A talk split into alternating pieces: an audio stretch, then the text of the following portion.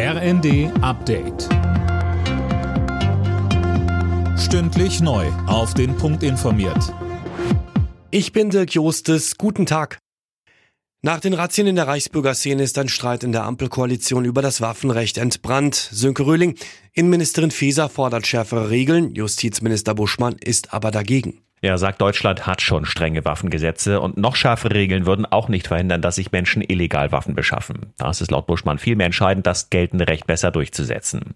Was er dagegen unterstützt, ist, Beamte leicht aus dem öffentlichen Dienst zu entfernen, wenn sie sich verfassungsfeindlich verhalten, vor allem wenn sie Zugang zu legalen Waffen haben. Wenn man das frühzeitig erkennt und handelt, dann haben sie auch den Zugang zu Waffen nicht mehr, so Buschmann, und das sei wichtig.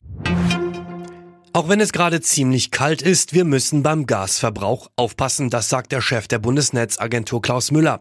Wie er im ZDF sagte, muss der aktuell hohe Verbrauch eine Ausnahme sein, ansonsten sind die Gasspeicher vor Ende des Winters leer. Der Oktober, der November waren warm und wir haben auch gut und vorsichtig mit dem Gas umgegangen.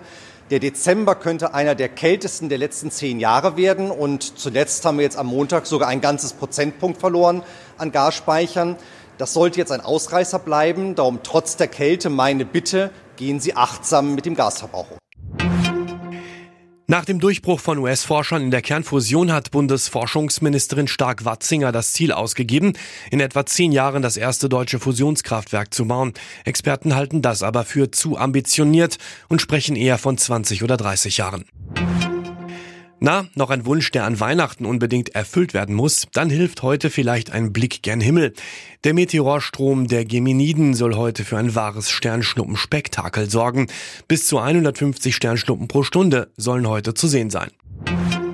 Halbfinale Nummer zwei heute bei der Fußball-WM in Katar. Titelverteidiger Frankreich spielt gegen Überraschungsteam Marokko. Gestern war schon Argentinien ins Endspiel eingezogen. Das Finale steht am Sonntag an. Alle Nachrichten auf rnd.de